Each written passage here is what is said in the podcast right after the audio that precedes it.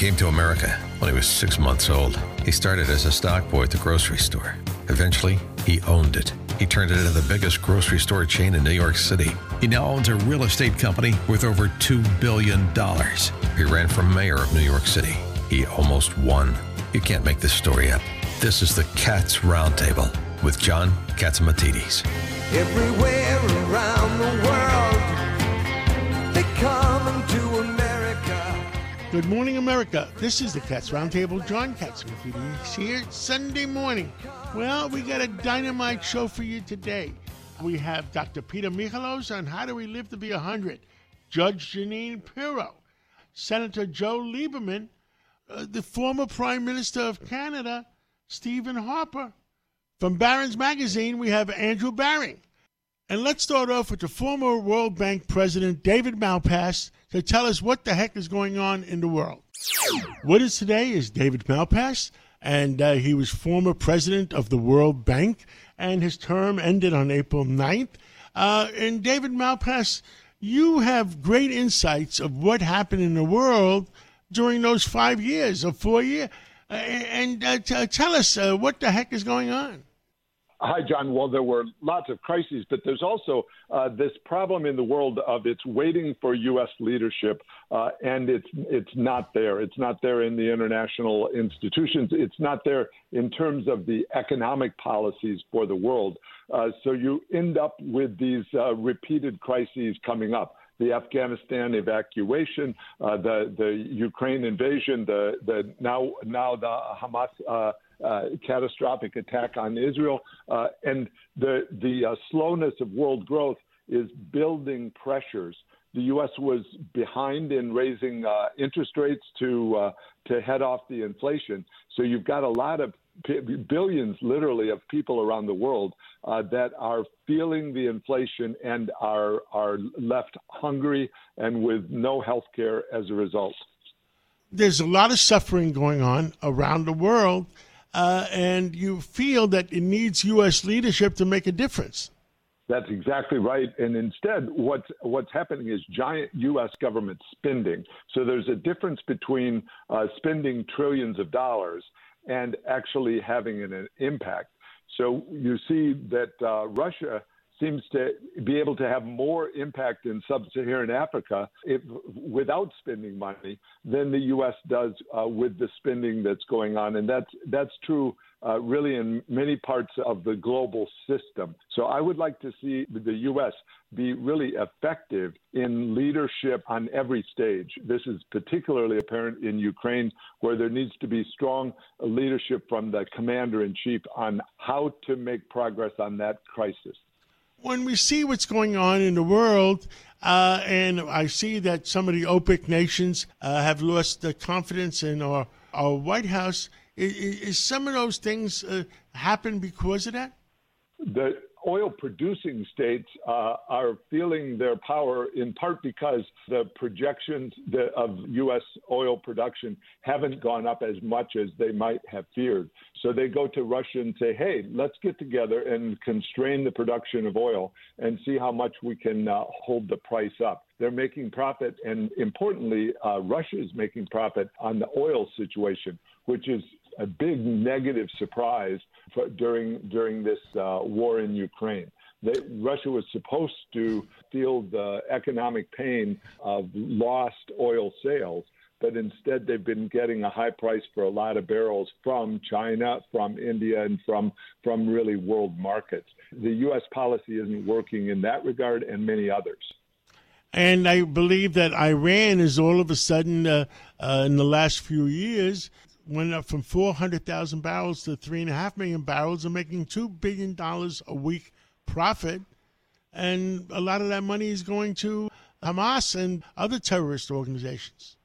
That's right, and that shouldn't be happening. Uh, we've seen the the uh, alliance or the, the relationships between Russia, Iran, and even with some of the Gulf states, uh, as that's become apparent with the Hamas attack on Israel. And how unfortunate is that? How catastrophic for that to have been allowed to occur. The sanctions were not enforced on Iran, and there, it, it, was more than that. It's the, the idea that there can somehow be uh, uh, progress in Iran by negotiating with them uh, was has been apparent in all of these world crises.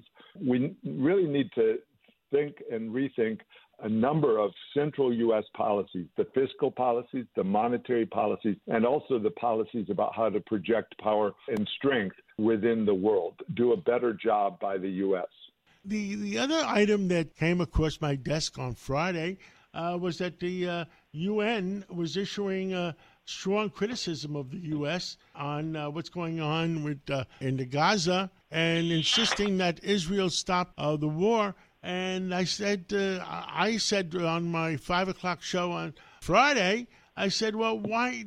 I mean, I'm sure the war could stop if they released all the hostages.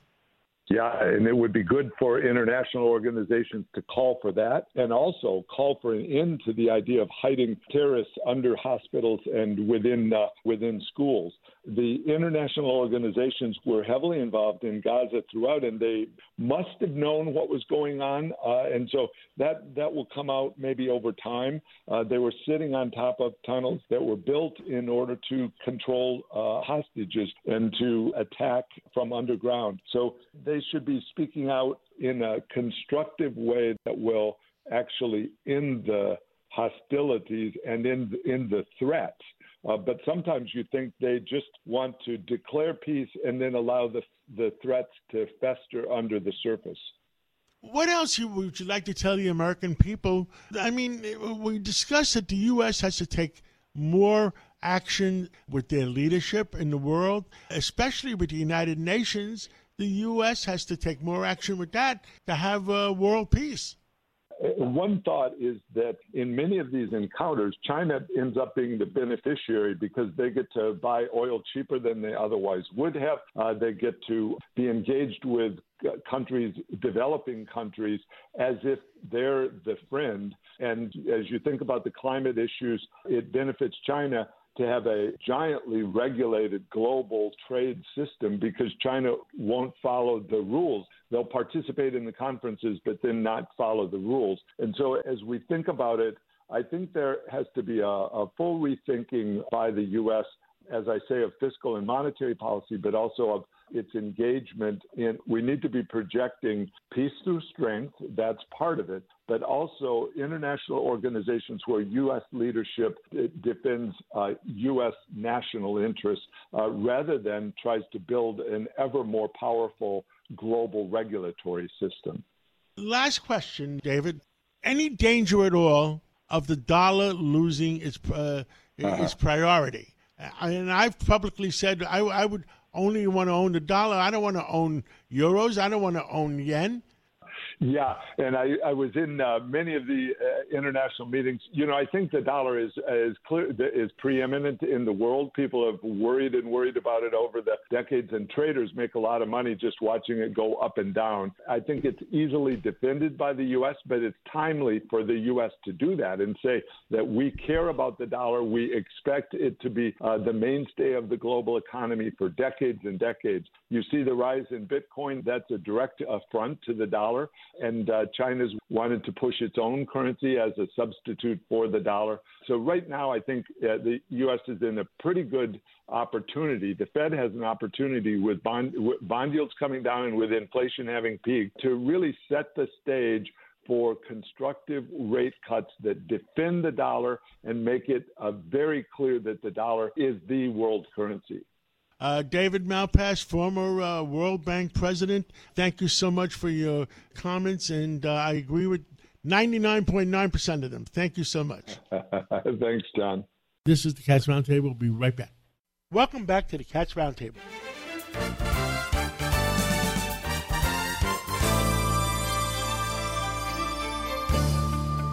With us today is Dr. Peter Michalos, and uh, he's our in house genius uh, historian and a medical expert. And uh, good morning, uh, Dr. Michalos. How are you this Sunday morning? Good morning, John, and good morning to our Cats Roundtable audience. And today we're going to briefly talk about some of the testing that exists to help on people's journey uh, with anti aging and how to live longer and be healthier. And you wouldn't want to drive down the highway without a dashboard, but now we have a dashboard for our bodies with some of these more uh, sophisticated tests that exist. And one of the things that we talked about uh, last week, which is very important, was the breakthrough uh, out in Utah. There was a company that figured out a way to determine whether someone has or is getting Alzheimer's disease. And we now know with Alzheimer's disease that the brain is actually shedding some of the dead and dying cells. And these cells normally are not detected in the bloodstream, but with this test, they are detected, and people were able to uh, in a study that they did with a certain number of patients. In the first trial, it was 50 people, and 100% of the time they were able to predict the presence of Alzheimer's. And through this sophisticated blood testing, they think they'll be able to predict whether someone will be at risk for ALS or diseases like Parkinson's disease. In addition, there are other tests that can give you an entire map of your genome and what are called SNPs. These are little tiny sections on our DNA. The DNA is our blueprint to what makes us tick every day. And they've shown that with this uh, Intellxx uh, DNA test that you can figure out your risk of Alzheimer's, your risk of, for example, factor V Leiden, which is a clotting disease. That you know, so you know that if you're on an airplane, you have a higher chance of getting blood clots in your legs, and it, and it gives you actually advice on which supplements you take, whether you should be taking an aspirin if you have that increased risk for clotting and various other diseases that are associated with inflammation, cancer risks. So you actually get a heads up, so you have a little bit warning to be a little bit more vigilant. There's also, as we've talked about, and we've helped save a couple of people who actually went and got it done and thanked uh, us afterwards. Was the Galleri test by Grail, which you can scan for 50 different cancers before they even start. So if you come back and get a signal and it says positive ovarian cancer, for example, and you're a 49 year old or 50 year old, then you can go and get an MRI and find out. And you can usually catch things in a super early stage because they've shown when you catch things really early, you increase the survivorship. And the other thing is now that we know the gut microbiome and our intestine is 80% of our immunity. There's a gut zoomer test, and there are other tests that you can do to analyze what are the good and bad bacteria to see if you have something called leaky gut and which probiotics to take. And again, other people have written back who've listened to our show and said that they went and they did these tests and they adjusted their probiotics and certain conditions got better. So it's very rewarding that we're able to share this information about all this new and exciting testing and keep our audience healthy to live longer and uh, have a better health yeah. span, not just about lifespan.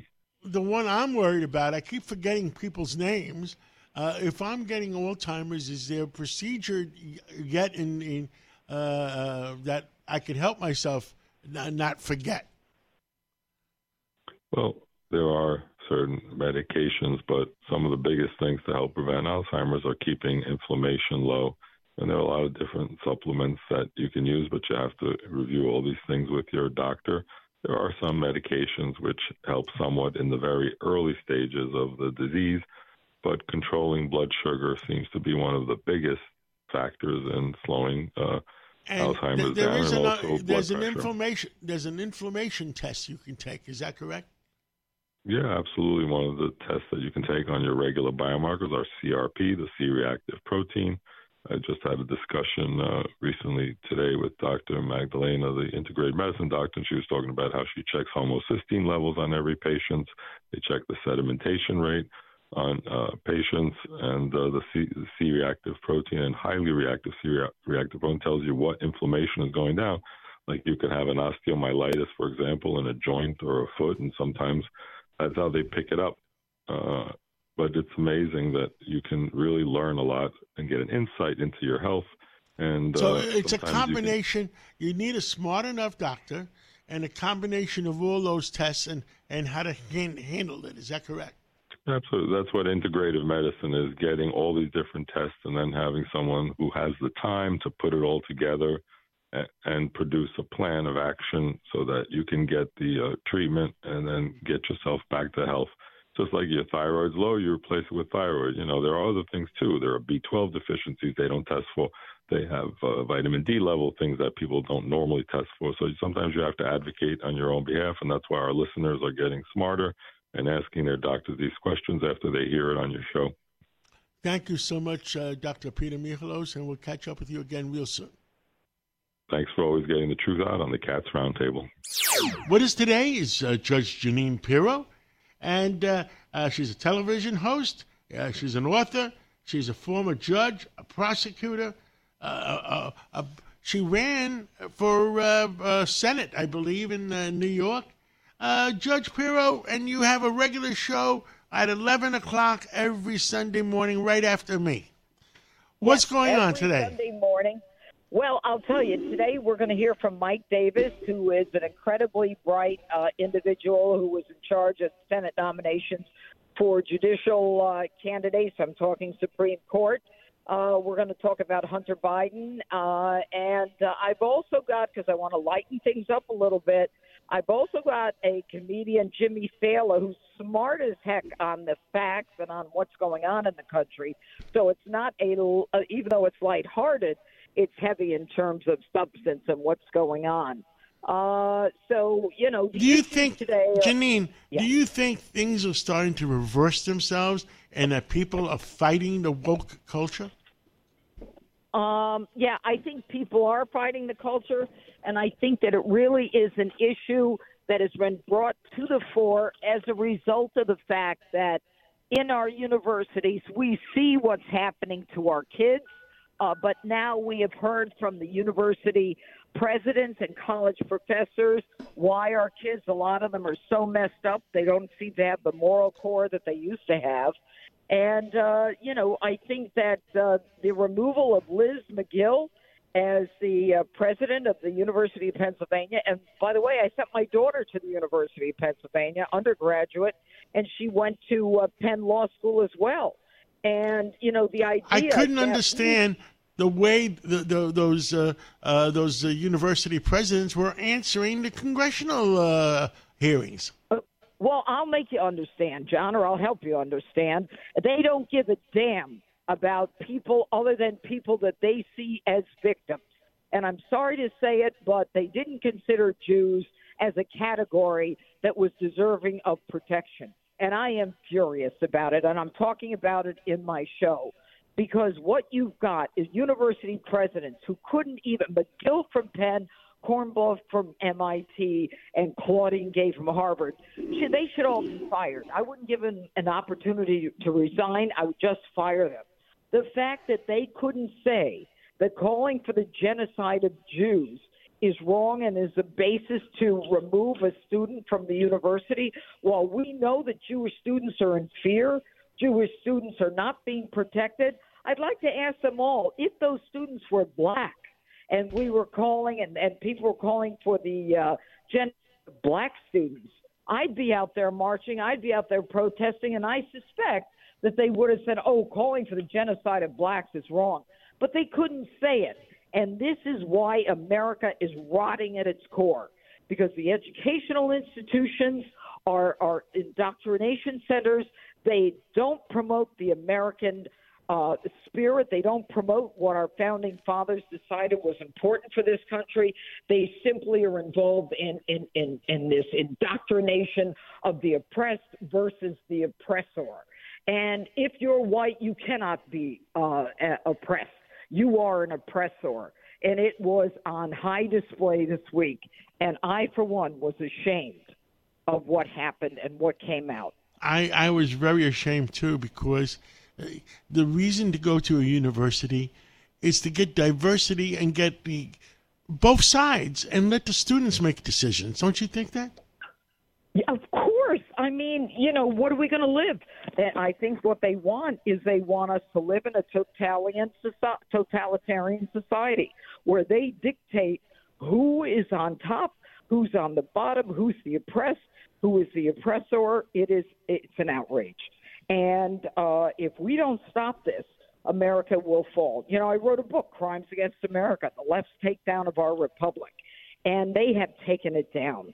When we've got presidents of universities absolutely willing to not admit in public that calling for the genocide of Jews is wrong or is a basis uh, for removal from school. If they can't say that, we're in big trouble. Big trouble. No, I, I agree with you 100%. And that's why I'm afraid, and someday me and you will talk about artificial intelligence because Oh, yeah. All they're doing is creating the in, artificial intelligence of what they want history to be about. So there's going to be. Oh, my eh, eh, gosh. so if people only believe uh, the uh, artificial intelligence and believe only believe Google, and they want to they want to change history to their version of history, then that's a very dangerous thing. You know, it's like taking the the the uh, Alexandria uh, library from uh, two, you know uh, two Cairo. from Cairo, like uh, what three thousand years ago, and changing it. We want to know the Yeah. truth. I think. I think the the, the purpose of of is to know the truth. That's the purpose of history. That is the purpose of history, and and obviously, if we know what the truth is, we can learn from history. But what they want, and this is amazing to me, John, that over the last few years, I think since Barack Obama was president, all we've got are you know th- this division, this hatred, this you know. Uh, I remember you Christians get off your high horse at one of the national prayer breakfasts. That was a time when the radical Muslims were, were killing uh, the infidels, and he was telling Christians to get off their high horse. Now the FBI uh, has to admit that they've been investigating Catholics and and uh, investigating parents as domestic terrorists. Look, Jeanine, we're. I'm going to listen to your show. I'm going to get the rest of the story. I'm going to listen to your show at 11 o'clock to 12 o'clock on WABCRadio.com. Thank you so much. I know, I love it. Thank you. This is the Cats Roundtable. We'll be right back. Welcome back to the Cats Roundtable. If you ever miss a segment or want to hear it again, go to WABCRadio.com, go to podcasts, go to minicast, and play back your favorite segment. With us this morning is Senator Joe Lieberman. He was a Democrat, he was an independent. Now he's also chairman of No Labels. Senator, uh, happy Hanukkah and happy holidays, and uh, good to have you with us this Sunday morning. Thanks, John. Good morning to you. Happy Hanukkah, which started, as you know, Thursday night. And Merry Christmas to you and all your listeners. It's always great to be on with you. Thank you. Where shall we start this uh, Sunday morning? Well, I mean, the first place I'll start is more divided and more challenged. Look, in our lifetimes, we've been through some very difficult uh, periods. It's just the way of history. I was born uh, during the Second World War, but I don't remember it because I was just a, a baby and a toddler. But you know, we went through the Vietnam War, through the uh, the whole civil rights upheaval, and through the Cold War. But but John, this seems like just multiple challenges in the world that the, the war with the Islamic extremists, which started on 9/11, is not over, as we see from the brutal Hamas attack on Israel and the war going on there, and, and yet now we're facing these big power challenges from Russia and China, and the extremist challenge from uh, really a, a terrorist state, Iran. And the, the, the challenge for us and the real crisis is that America is more divided than it's certainly ever been in my lifetime. And that makes it more difficult for us to both deal with our internal problems and to face uh, the threats to our freedom, security, prosperity from around the world. So, I mean, look, we need strong leadership. We haven't had it as much as we need it. And uh, we need to pull back together as a people just to be strong and protect ourselves. Uh, I agree, Senator. And uh, what I've said on the air before is uh, uh, right now, I'm not sure we're pursuing the right people. Uh, I have said that uh, the four people in charge of Iran, what, what do we call them, the, the mullahs, are they the Osama bin Ladens of 2023? They're the ones paying the Hamas people to go and attack. and and, and the victims are all uh, the Israelis. The victims are all the Persians, uh, which I call the civilized Yeah. Iranians, and the victims are Right. the the Palestinians that live in Gaza. All because Yeah. these ten thousand Hamas people were paid off by the the mullahs, and they paid them hundred million dollars. I understand. Yeah, no, John, you couldn't have said it better. And it's something I think a lot of people miss. Incidentally, add to the victims the, the approximately 3,500 American soldiers that are stationed in Iraq and Syria that are regularly, uh, you know, almost coming toward a hundred times in recent months, have been fired on by mostly by the Shia extremist militias in uh, Syria and Iraq that are also sponsored and trained and paid for uh, and armed by Iran. So here's the important point you just made, John. I I think we've got to see what's happening in the uh, Middle East as a, a war that's been declared against us and our allies, Israel and the Arab countries, by the Islamic Republic of Iran. So, i- i- and look at the terrorist groups there Hamas, Hezbollah, the Houthis, the, the militias, really as divisions in the Iranian terrorist army that's trying to really destroy us and our allies in the Middle East, and of course, our values. And I think until we see it that way and um, strike really at Iran with force, because that's all they understand, they certainly haven't understood what we've been doing um, in, in recent years toward them taking advantage of us. This is going to go on and get worse, and, and eventually, it's already happened in some ways. Our homeland will be threatened by terrorist agents of the Islamic Republic of Iran, and we don't want to go back to 9/11 again. The, the way I see it is that uh, all the normal people, the the Israelis, the eight million Israelis, the two million Palestinians, the, the Persians, are all being disrupted because of these mullahs and these Hamas, the Hamas group, and and, and it's just not fair to, it's not the, it's not fair to the rest of civilization. Yeah, you are right. And, and listen, I want to pick out something you just said. Of course, the Israelis are targets of Iran, and so, notwithstanding an occasional hug between them, are the Saudis and the Emiratis and the rest. But the Palestinian people are also victims of the theocracy and terrorism of Iran and its proxies particularly Hamas and Hezbollah. Why do I say the Palestinian people are? Because they're victimized. These terrorist groups are all about ideology and theology and defeating us and our allies in the Middle East. And and for instance, in Gaza, uh, Hamas hasn't done anything to protect the Palestinian people from what they knew would have to be the Israeli counterattack after the barbaric terrorist attack against Israelis on October 7th. So, John, you make, you make a really important point, which is that the victims of the mullahs in Iran are not the obvious ones, Israel and us and the Arab. Uh, uh, It's everybody. Sunni Arabs. It's everybody, and it Yeah. includes the Palestinians who have who have really suffered um, uh, too much, and, and my heart goes out to them. Really. Now, you, we talk theocracy, and this is why it happened. I understand from my intelligence sources that when Saudi Arabia and Israel was going to make peace, it Right. goes back to the Shiites and the Sunnis, the mullahs being Shiites, I believe, right? And uh, panicked, and they pressed Yes. the button because uh, the Gaza and Israel were at peace for many years, weren't they? they were.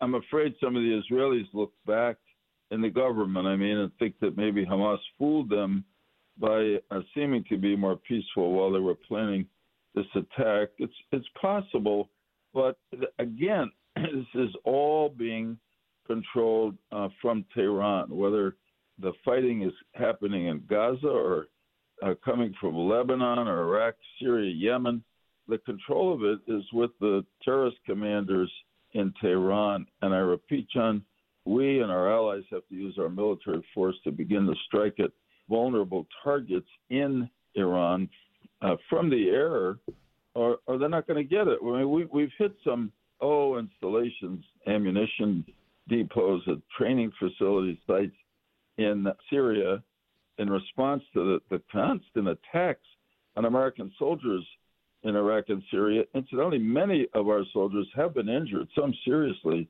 by those attacks. And the, the Iranians and their stooges just continue it. So obviously, they're not getting the message. And to me, that means they're inviting us to hit them in their homeland, at, at uh, the places where they build the missiles and the drones and the bombs that they fire at our troops and well, our, well, and normally, our allies. normally uh, the Israelis would do that if they had confidence if Washington would back them up. I think you're right. But apparently, the attitude in the Biden administration about why, why they won't strike targets in Iran in response to the constant strikes against us and our allies in the Middle East is they don't want to make this a wider war. But it is a wider war. It and is, The and- wider war has been declared by our enemies, uh, Yes. centered in Tehran. So we got to recognize that and fight it to defeat them before they really, uh, before they start killing some American soldiers, which I believe, unfortunately, they will if if we don't push them back on this. And of course, we've got to start stop talking to them about this Iran nuclear agreement because they, they don't abide by it. They They're they, not going to abide by it. soak us. I just want to get one more point across because you only had a few uh, moments. In case you don't know, Senator, uh, under President Trump, we had him down, the Iranians, to 400,000 barrels a day at $55 a barrel, which is chump change, which which which they was just barely surviving on.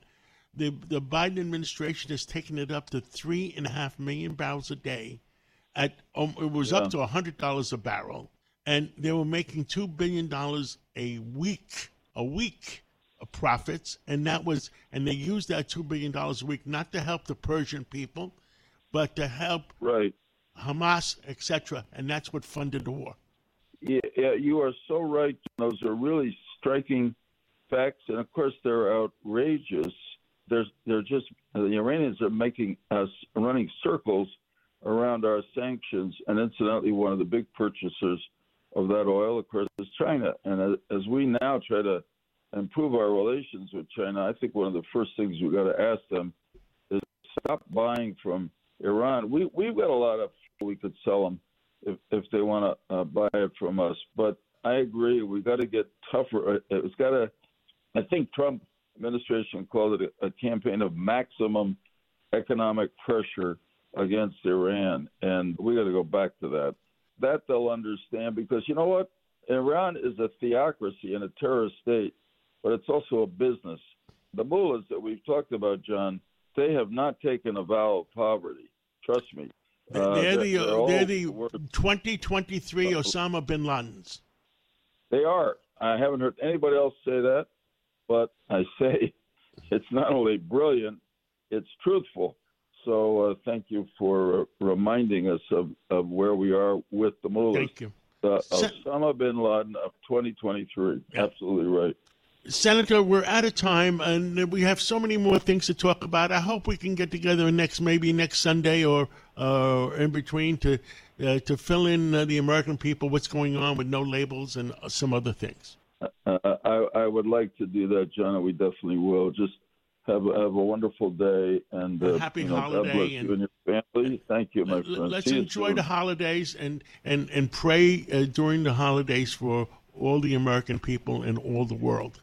Amen. I join in those prayers. Amen. Amen. Take care, friend. This is the Cats Roundtable. We'll be right back. Welcome back to the Cats Roundtable.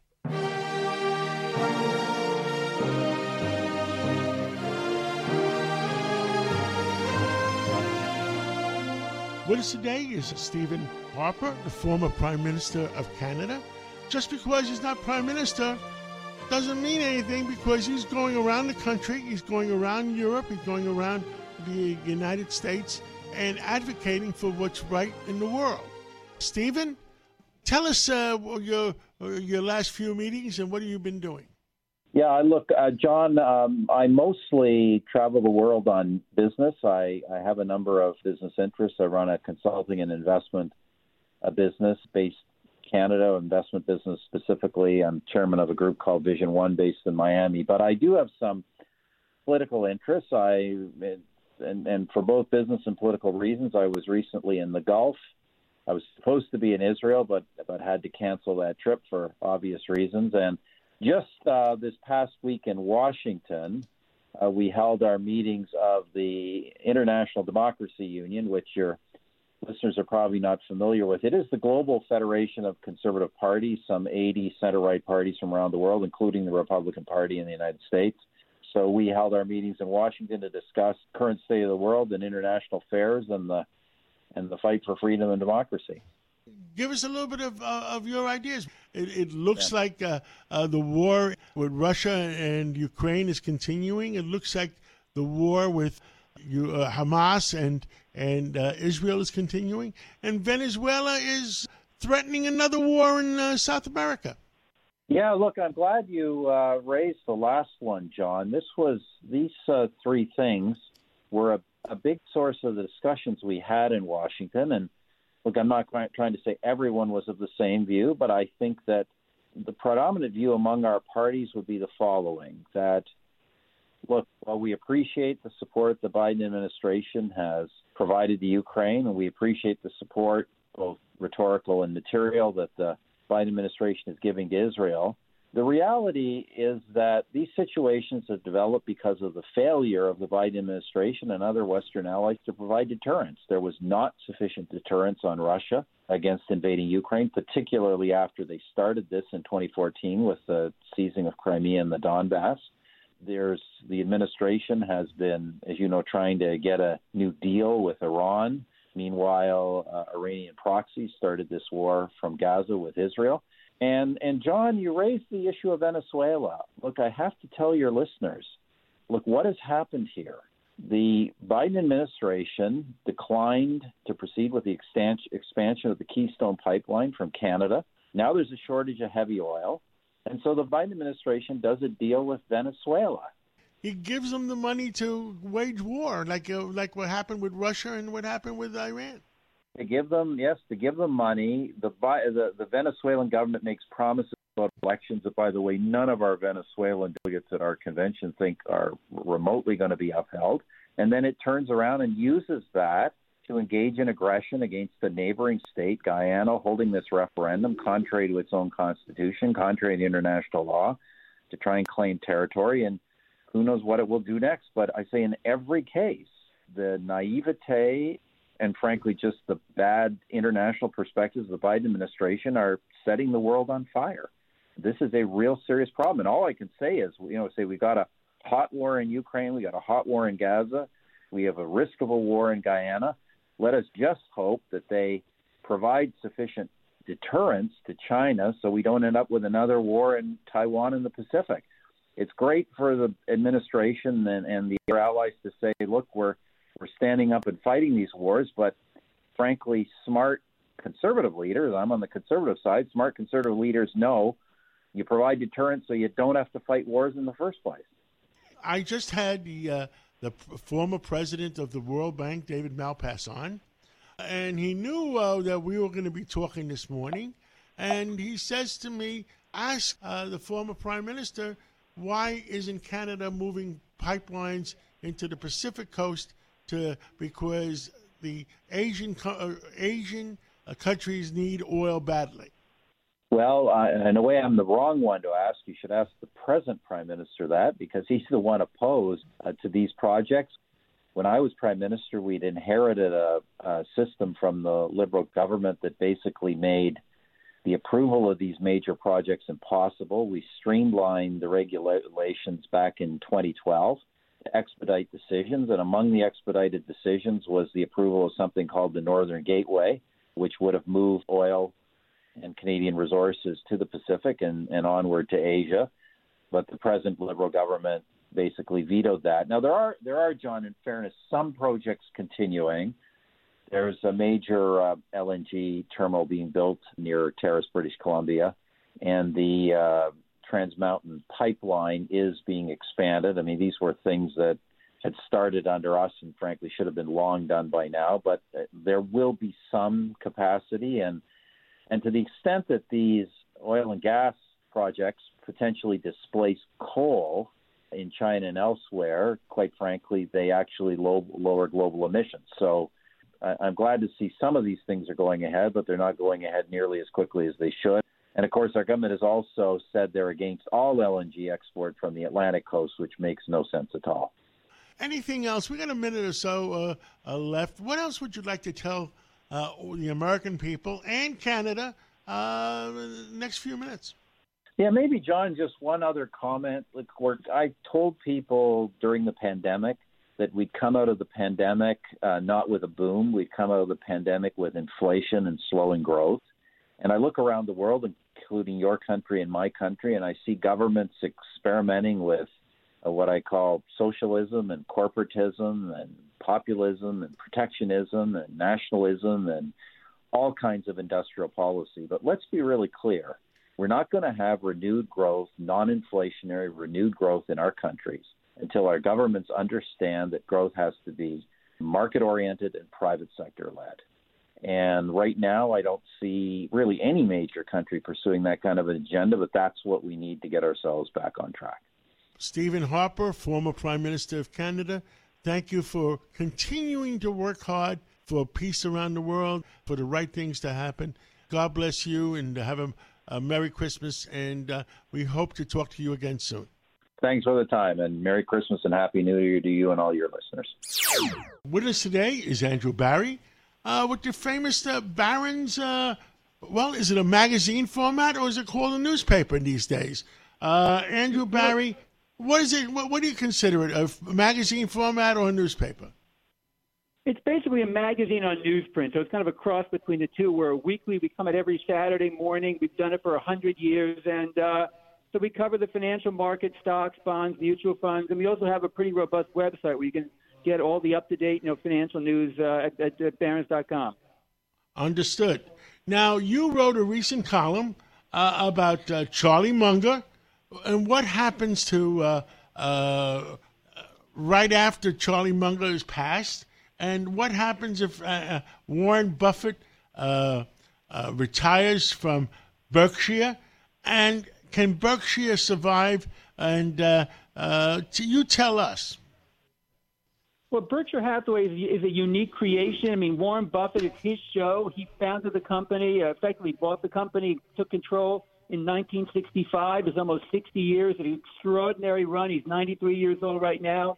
Charlie Munger died recently. His partner and kind of co-pilot. He was kind of almost the Ed, Ed McMahon to uh, Buffett's uh, Johnny Carson. Uh, Munger died recently at age 99. Um, it'll be. I mean, it remains Warren Buffett's show. He has shown no inclination to retire. He's 93. He's as sharp and as engaged as ever, and I think he wants to continue to run the company really pretty much until his death. Well, my my friend uh, uh, that used to own uh, AIG, Hank Greenberg, uh, goes to work three four days a week still at the age of 98. So. Yeah, that's what I'm my understanding too. In fact, I spoke to Evan Greenberg, who's his uh, Hank's son, who uh, heads Chubb and he was telling me that his father's in the office almost every day. Hank is almost a 100. He was actually a, a World War II decorated World War II soldier uh, at D-Day and others. And Hank is really a one-of-a-kind uh, man and a, an extraordinary insurance executive uh, uh, in his own right. He, who heads up Starr right now, which is a private insurance company that's best known now because the patches on the on the New York Yankees uniforms are basically from Starr. Well, that's wonderful. Now, uh, there's been other companies General Electric, Jack Welch, when Jack Welch retired, that company fell apart. And uh, United Technologies, when uh, uh, the CEO was forced out, uh, that uh, didn't work out too well. What say you about those?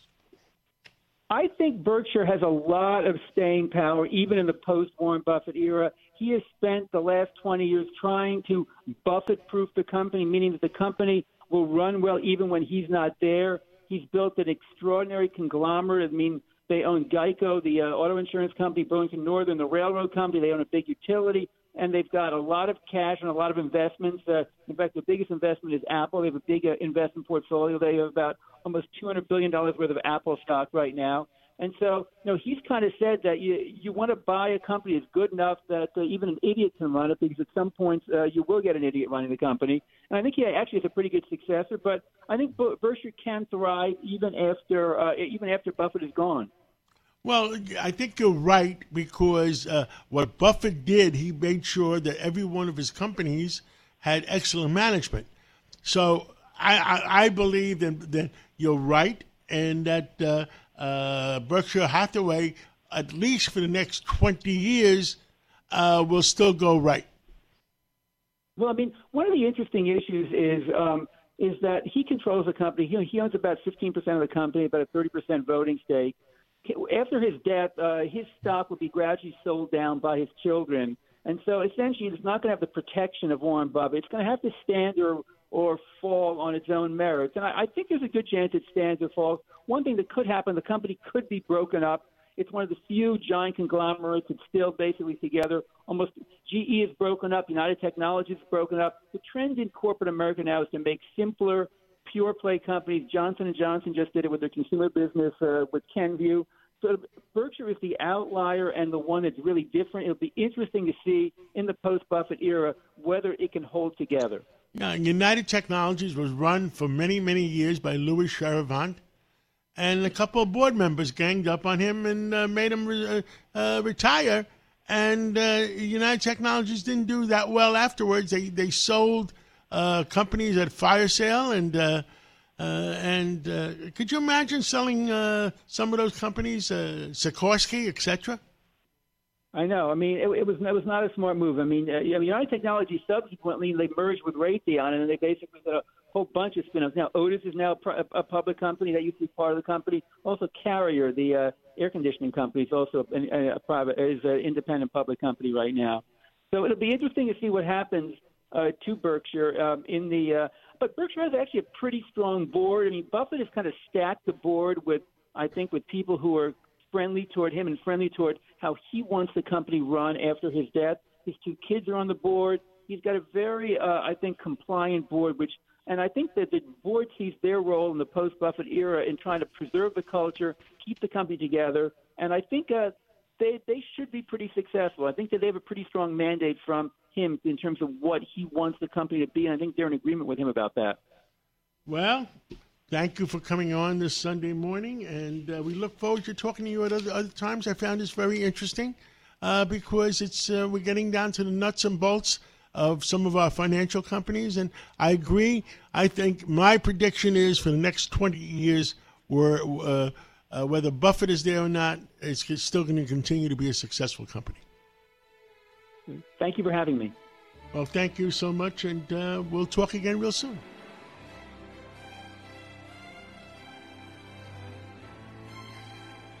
Thank you for listening to the Cats Roundtable every Sunday morning. We'll bring you the latest in what's happening in our community, our country, and the world.